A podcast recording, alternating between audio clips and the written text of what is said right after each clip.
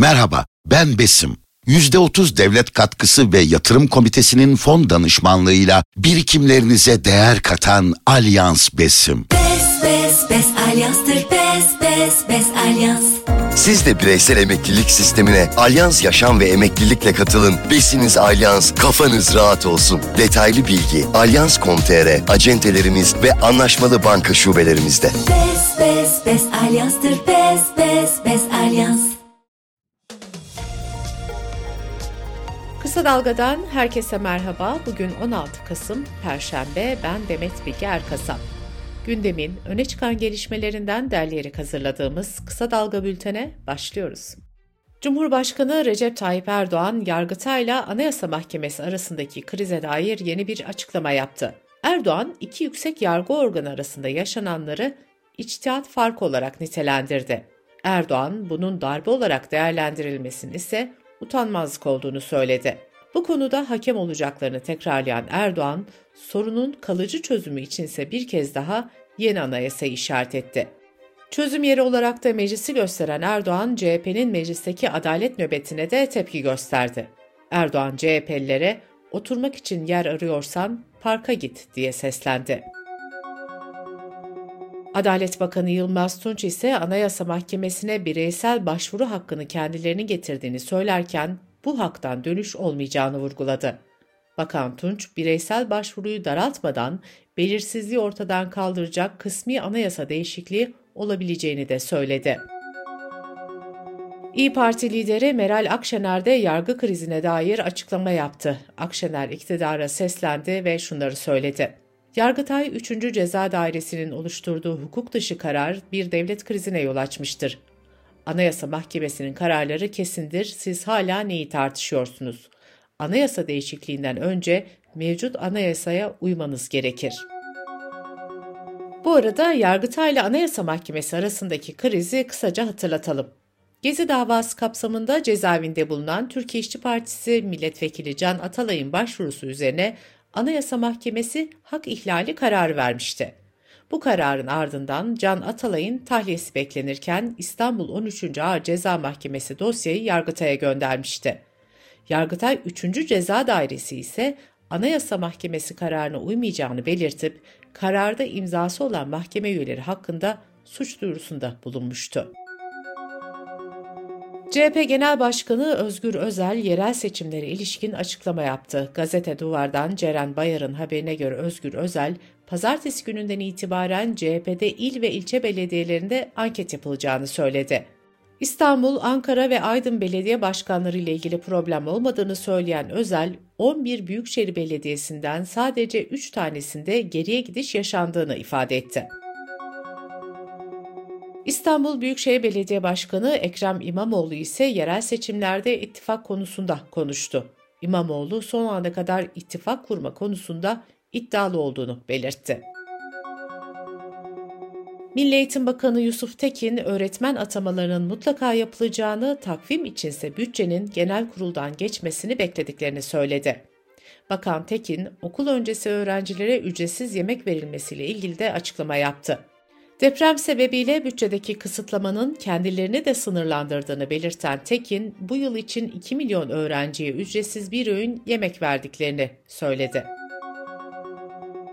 Dilan Polat ve Engin Polat'ın kara para aklama ve örgüt kurma suçlarından tutuklanmasının ardından diğer sosyal medya fenomenleri de mercek altına alındı. Yeni Şafak'ın haberine göre Çalışma ve Sosyal Güvenlik Bakanlığı, fenomenlerin paylaşımlarını ve şaşalı yaşam tarzlarını incelemeye başlıyor. Yaklaşık 600 sosyal medya fenomeninin ayrıntılı bir şekilde inceleneceği öğrenildi. Bu arada Polat çiftinin serbest bırakılması için avukatlarının yaptığı itirazı ise mahkeme reddetti. Sosyal medya fenomenleri Bahar ve Nihal Candan kardeşlerin gözaltına alındığı soruşturmanın daha önce başlayan davasında ise savcı mütalasını açıkladı. Örgüt lideri olduğu iddia edilen Eren Koç'un 400 yıldan 1328 yıla kadar hapsi istendi. Kısa Dalga Bülten'de sırada ekonomi haberleri var. Birleşik Metal İş Sendikası açlık ve yoksulluk sınırını açıkladı. Sağlıklı beslenmenin aile bütçesine maliyeti, yani açlık sınırı 12.928 lira olarak tespit edildi. bu tutar bir ailenin sadece gıda için yapması gereken zorunlu harcamayı gösteriyor. Gıda harcamalarına eğitim, sağlık, barınma, eğlence, ısınma gibi giderler eklenerek hesaplanan yoksulluk sınırı ise 44.718 liraya ulaşmış durumda. Asgari ücrete zam görüşmeleri Aralık ayında başlayacak. Çalışma ve Sosyal Güvenlik Bakanı Vedat Işıkan, "Çalışanlarımızı enflasyona ezdirmeme ilkesi bizim için en temel ilke olacak." dedi. Türk İş Genel Başkanı Ergün Atalay ise görüşmelerde Türk İş heyetinde 4 işçiye yer vereceklerini duyurdu. Asgari ücret, işçi, işveren ve hükümetten 5'er kişi olmak üzere 15 kişilik Asgari Ücret Tespit Komisyonu tarafından belirleniyor. Bu yıl Türk İş'in 5 kişilik heyetinden 4'ü işçi olacak. Asgari ücret halihazırda net 11.402 lira. Hazine ve Maliye Bakanı Mehmet Şimşek, uyguladıkları ekonomik programın sonuçlarının 2024'ün ikinci yarısından itibaren net biçimde görüleceğini söyledi. Zeytinyağı alım fiyatı bir yılda 74 liradan 295 lira yükseldi. Zeytinyağı marketlerde en az 315 liradan satılıyor.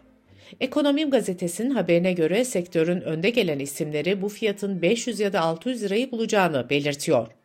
Üreticiler zeytinde yok yılı olduğunu hatırlatarak ürünün geçen yıla göre %65 azaldığını ve kalitesinin de düştüğünü söylüyor.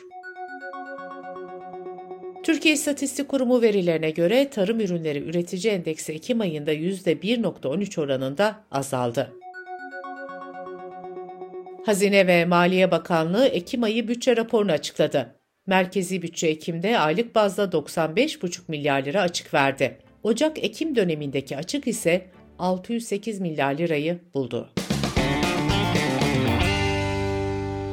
Dış politika ve dünyadan gelişmelerle bültenimize devam ediyoruz. 7 Ekim'den bu yana Gazze'yi vuran İsrail ordusu Şifa Hastanesi'ne askeri operasyon başlattı. Hastane yönetiminden yapılan açıklamada İsrail'in hastaneye saldırısı sırasında hastaneden tek kurşun atılmadığı vurgulandı. ABD Savunma Bakanlığı ve Beyaz Saray, Şifa Hastanesi'nin altında Hamas'ın üssü olduğuna yönelik İsrail iddialarına destek vermişti. Hamas, İsrail'in hastaneye düzenlediği operasyondan ABD ve uluslararası toplumu sorumlu tuttu. Filistin Sağlık Bakanı da hastane içine operasyon düzenleyen İsrail'i insanlığa karşı yeni bir suç işlemekle suçladı. Cumhurbaşkanı Erdoğan, partisinin grup toplantısında İsrail Başbakanı Netanyahu'ya seslendi. Erdoğan, "Ey İsrail, sende atom bombası var ve bununla tehdit ediyorsun. Neye sahip olursan ol, gideceksin." diye konuştu. Erdoğan, İsrail'in Uluslararası Ceza Mahkemesi'nde yargılanması için de her türlü adımı atacaklarını söyledi. Hamas'ın elindeki rehinelerin aileleri Tel Aviv'den Kudüs'e 5 günlük yürüyüş başlattı. İsrail, Hamas'ın 7 Ekim'de 240'tan fazla kişiyi rehin aldığını açıklamıştı. Aileler, İsrail hükümetinden rehineler için uzlaşmaya varılmasını talep ediyor. Amerika merkezli Bloomberg, Amerika'nın İsrail'e silah ve mühimmat sevkiyatını arttırdığını yazdı.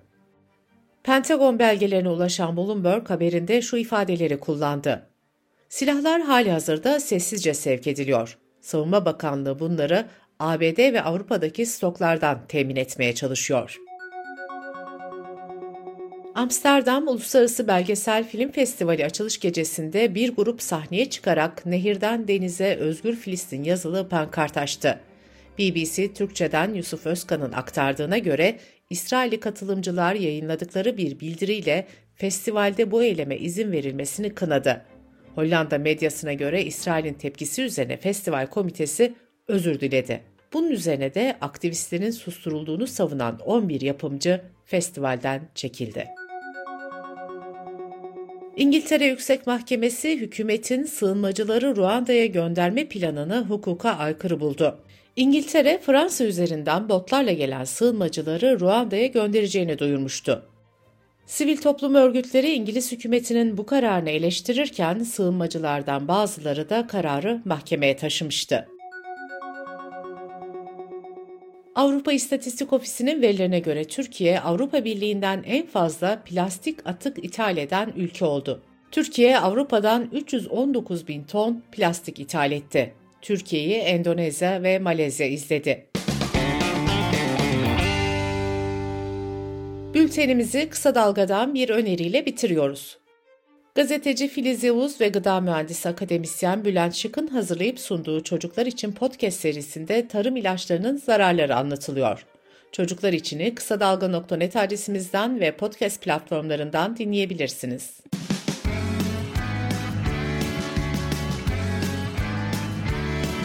Kulağınız bizde olsun. Kısa Dalga Podcast. Merhaba, ben Besim.